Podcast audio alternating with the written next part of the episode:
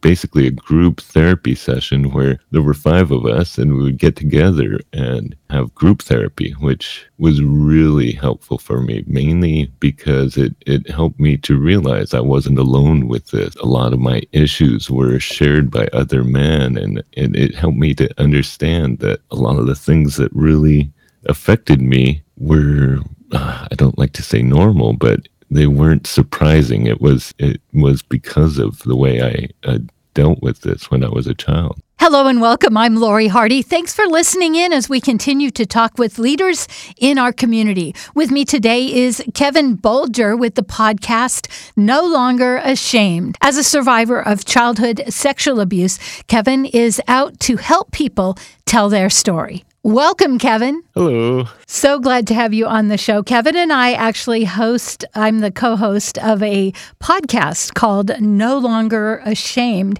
And I love the purpose of this podcast. So, do you want to just jump in, tell us a little bit of your story and why you chose to do this? My story is I am got into doing the podcast because I was interested in doing voiceover. And it's kind of a long, convoluted story for that. But I was interested in doing voiceover and had no acting background, no, you know, experience, but thought I'd give it a try because it sounded like fun and I really liked doing it. And I was given a suggestion from a very good friend of mine who's also a coach, who I'm also talking to right now, that I should try doing a podcast. And my immediate thought was, well, who would want to listen to me? And then I knew immediately that I probably could do one about being a survivor. And I had two reactions to that. First was, yes, that was probably a good idea. And the second was, am I crazy? That's that's that's a crazy idea. Who would want to do that? But I really felt called to do it because I feel like um right now with everything going on with the Me Too movement and also with the Catholic Church and the Boy Scouts that there really is a need for a voice for men who are survivors. It's really hard for men to talk about it. And there's a lot of stigma and shame around being a survivor, but that's mainly because no one ever really talks about it because they they really don't want to. It's not something that just no one wants to talk about right now. Tell me why you think it's harder for men. Well, the big issue is the stigma and shame around it men, because of their masculinity, are afraid to admit to being a victim. It's really hard and it's really shaming. And also, there's a lot of stigma surrounding it because there's association with very often in the news when people talk about male survivors, it's when they are also perpetrators, when they turn out being an abuser or a, some kind of a perpetrator of crime. And it's often assumed that if you're a survivor, you're probably going to be a perpetrator. And that's not necessarily true. I mean, it's true that sometimes people that do terrible things are survivors, but the majority of men who are survivors do not end up being perpetrators. And I think part of the reason that's not really well understood is that people don't realize how many men are survivors it's not really talked about the the magnitude of the problem it's basically people think if you say I'm a survivor, they're going to automatically think that there's more to that. Yeah. And it's perpetuated because often in the news they talk about what these criminals do and then they talk about their past and yes they were abused as children so of course they end up being a perpetrator but now that the magnitude of the issue with the Catholic Church and the Boy Scouts, and we interviewed Mike recently, and he's in the Lutheran Church. He was abused. But when people realize the magnitude of how many men are survivors, they might start to understand that that's only a small percentage of the men that actually turn out to be perpetrators as well. That seems to be the purpose of your podcast is to give men a forum, to give them a place to share their stories. Yeah, exactly. Also, to allow them to have a voice to share their stories because I think for a lot of men, the shame is so overwhelming, they're afraid to even talk about it. And so they just try to bury everything and don't want to even address it because it's it seems easier than to try and talk about it. But what's the truth about that? Keeping it down versus finally having someone to talk to or hear you? Well, the big reason to share your story is to for one thing, have a voice in what how you um, get healing.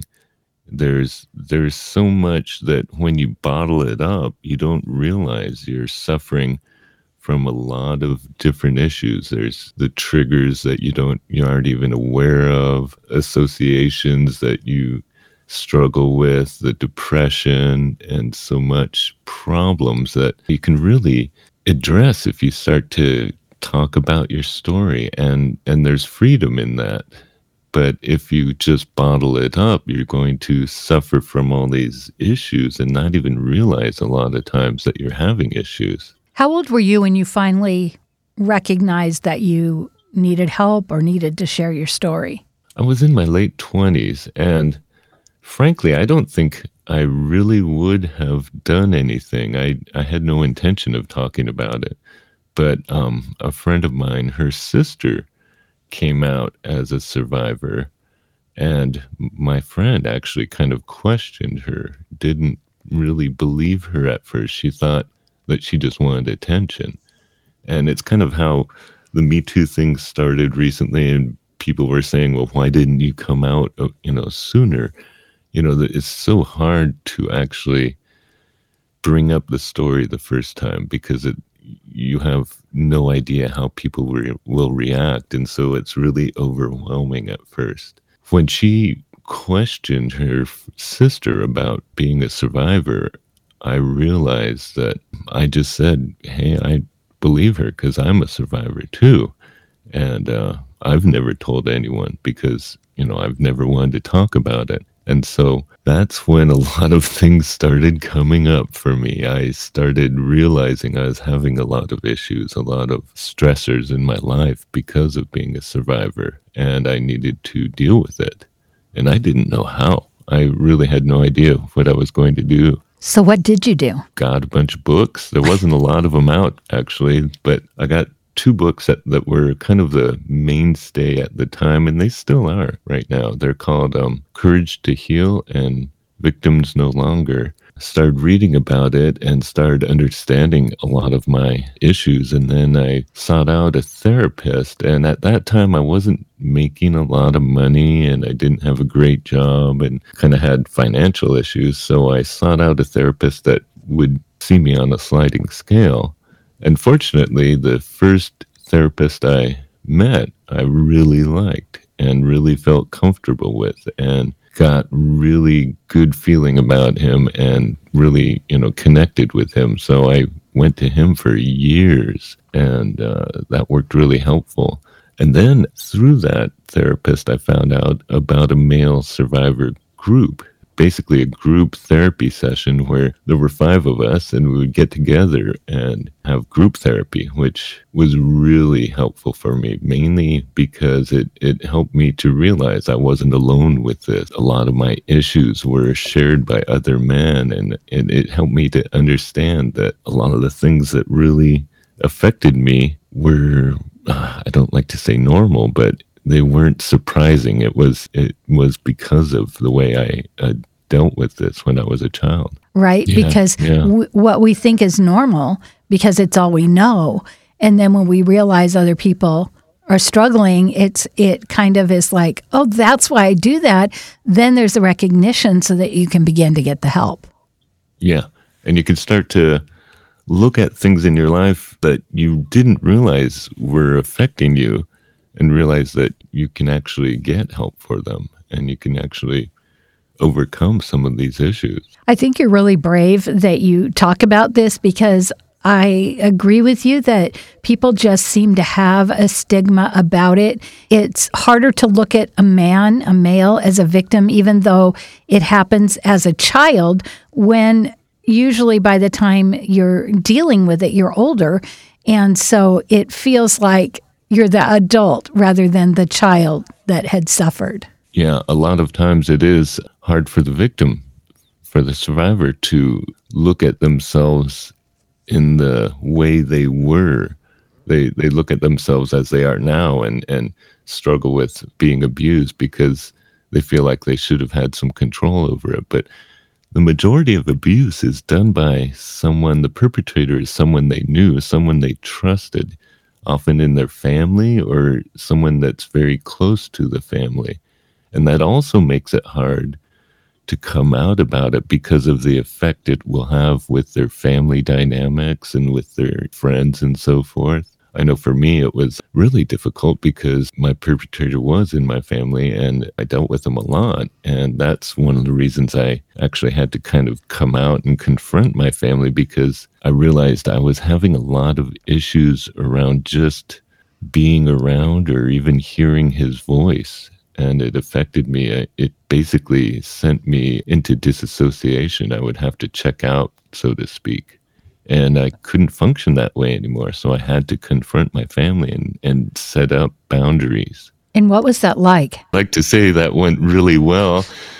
It went well, and uh, he did confess and asked for forgiveness, and we were able to set up working boundaries that that helped me. But the hard part was how it affected my mother because she never knew what happened at the time I was abused, my father had left, and my mother was a single mom with four kids. And so she was working full time, but she worked at the police department. And sometimes she'd be working nights, sometimes days, sometimes graveyard. So she didn't always know what was going on with us kids. And so when I brought it up with my whole family, she felt terrible and she felt guilty for what had happened and not being able to protect me and and I never intended that. I never felt like it was her fault or she should have protected me better. I really felt bad about how it affected her, but she started therapy as well. And I think she came to an understanding and a, a, peace in her life with that. And I think because of the healing I had in my life and how God has worked in my life, I think she came to realize that, that God does heal us and, and wants us to heal. And she got to a better place with God because of my relationship with God and, and how that has helped me in this process. We hear a lot about forgiveness and how it relates to healing. Can you talk about what that was like for you? It wasn't easy. I did not want to forgive the perpetrator. I wanted to, I think, hold this over him as a way of power over him. And I did not have any intention of forgiving him, actually, at the time after I confronted him and my family with this. And I think I just wanted him to take the blame and live with the blame and not get past it. But as I got older, I met my wife and wanted to get married and we became engaged and i wanted my whole family to be there even even the perpetrator. And uh, she was concerned about how that would go and mm-hmm. i was concerned as well. So i started praying to god for help to forgive him because i knew i mean god commands us to forgive. That that's one of his things and there's a reason that he commands us to forgive. It's for our own healing. He knows that but i think it takes time for someone who's a survivor to realize that forgiveness is not about the perpetrator necessarily. It's about our own healing. I had healing with that and I was able to forgive him. And what was that like for you once you were able to forgive? It was amazing. We were able to heal our relationship. I'm in a much better relationship with him now and my whole family. And it really took a lot of stress out of my life as far as not holding that kind of thing against him. It freed up a lot of my, I don't know, uh, anger in my life, a lot of angst in my life. It was just a, a act of freedom, I, I like to call it. It's interesting because what we hear a lot of times is if I forgive the person who hurt me, then it's like it didn't happen. And what I hear you saying is, didn't change that it happened, but it actually gave you freedom from having to hang on to that negativity. Yeah, that's exactly how it felt. And I think before I did forgive him, I also felt the same way. If I forgave him, I was letting him off the hook. I was making it okay what he did, and that that wasn't the result, and it still isn't. I mean, it's not that he's off the hook or it's okay or I'm over it. It's not that at all. It's just that I forgave him because I really understand what happened, but I also understand that if I hold on to it my whole life, I'm going to be the one who's imprisoned by it. That's an interesting word, imprisoned. Well, it felt like being imprisoned. It felt like being trapped in, you know, by this cage of resentment and anger. And, and I allowed that to control my life. So, in doing this podcast, your hope is to reach out to maybe people that haven't been able to talk about it yet or people that know people? Yeah, I feel like even for friends and family of survivors. There's so many things that are misunderstood or just people don't realize what it's like to be a survivor and to go through the process of healing and what that means. And I think for me, when I was first going to group therapy and so forth, it felt like we had no guidelines. We didn't know what we were going to be dealing with. There's a lot of things that come up when you start going through the healing and a lot of issues, a lot of things that, especially for people who have repressed memories and aren't sure if they know for sure what happened, there's a lot of things that you don't realize will come up when you start going through the healing. And the healing is a process, it's a lifelong process. I feel healed, but I know I am still affected. It's good to be aware of what these issues are. And I think I want to do the podcast for people who are just whether or not they've ever told anyone or if they're in the process but they're still new or friends and family so they understand what the survivor is going through. Can you give us an example of for instance like what your family might be going through? What might you do that would make it hard for a family member? Well, I had to set up boundaries because of the way I was affected. Family members, especially, they might not be comfortable with the change in the family dynamics when someone decides to heal because they may or may not have to set up boundaries, but they are going to act differently than a lot of families. Sometimes the abuse is, you know, people are aware of it. It's, but it's hidden. And it's hidden because the, the family members all share in the secret and they all kind of agree to share without really acknowledging it. It's just known that that we never talk about that. So when someone does talk about it, suddenly they're the scapegoat because why are you changing the dynamics? Why are you messing this up for everyone else? It's helpful to realize that as a part of healing, they will have to address things differently. They will have to set up boundaries. They will have to start dealing with family members differently because their own safety, their own healing.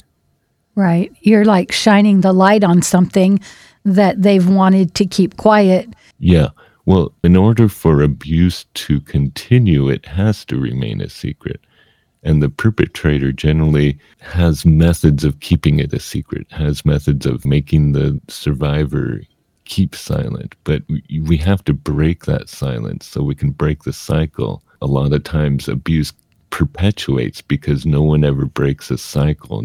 They always keep the secret, so it just keeps going on and on and on. And oftentimes, a perpetrator gets away with abusing a lot of people just because no one wants to talk about. It. They don't want to break that silence. You said there's ways that they keep you silent. Can you give us an example of some ways well, the obvious ones are threats of violence or threats to you or your family or the other members of the family. But there's also real insidious ones. Like they will say that something bad will happen to them if they're a provider taking care of you. which often it is, they'll say something bad will happen to me if this ever gets out. So this has to be our secret. But also, they do it even more insidiously by being kind of bribing the survivor by telling them this is our special time. This is our special thing. We don't want anyone else to know because they'll feel bad. They'll feel jealous. And so they kind of bribe them into feeling like they're the special one and this is a special thing they do with them. And so it's really painful and hard for survivors sometimes when they realize that the secret that they've believed all their lives was just a lie and that it wasn't the truth and but they were held bound by that secret by that lie. And then when they break the silence and they break the secret they realize that it wasn't true. It's it's often really hard because they've lived with that lie and now they realize it was just a lie and i think about when you're a child and the perpetrator is older than you, that of course you're going to believe the lie. Of course you're going to think something bad will happen or you'll be taken away or whatever. You grow up with that. Yeah, it's really sad. But, and often perpetrator is someone in uh, control of the, the survivor's life that they trust. And that's also the painful part to realize that they broke that trust. Mm-hmm.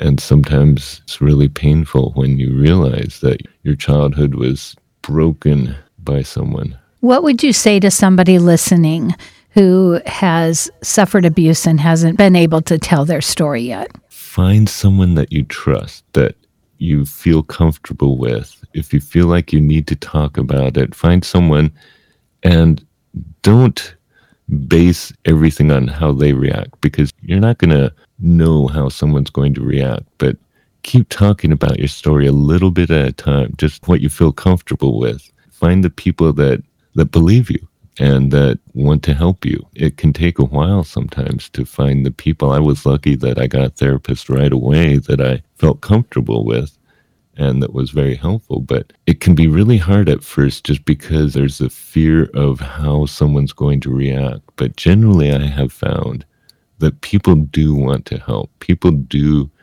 want to be supportive. It's just that they don't always know how. But sometimes you have to also consider who you're telling the story to, how they fit in in the dynamics of the abuse. Are they related to the perpetrator or or do they know the perpetrator well is that going to affect how they're going to react when you tell them sometimes it's better to tell someone who's not necessarily in the family dynamics at first so you can tell your story to someone safe and be believed and then maybe approach the people that were in the dynamics in your family or whoever was a part of the cycle. So sometimes it's better to find someone that you just feel comfortable with and you trust and just tell them a little bit at a time until you feel like you're being believed. Mm. Well, we're out of time, Kevin, but thank you so much for the work that you're doing. How can people reach you? We have a Facebook page, the No Longer Ashamed, and we also have a website. And so you can message us on Facebook and or you can send us a message on on the website and i'd love to hear from other survivors or other family members i really i'm very new at this whole social media thing. I haven't done it a lot. I'm kind of inexperienced as far as that goes but i'm trying to reach out. And we just had a really great interview with uh, someone who reached us on Facebook, and his name's Mike, and uh, we just posted that interview. I think that was a great thing because it really showed that you know there's so many people that are just realizing how this affects them, and and they're trying to basically make it known that this affects a lot of people. Yeah. So this is a place where somebody can also they can learn about it but they can also tell their story.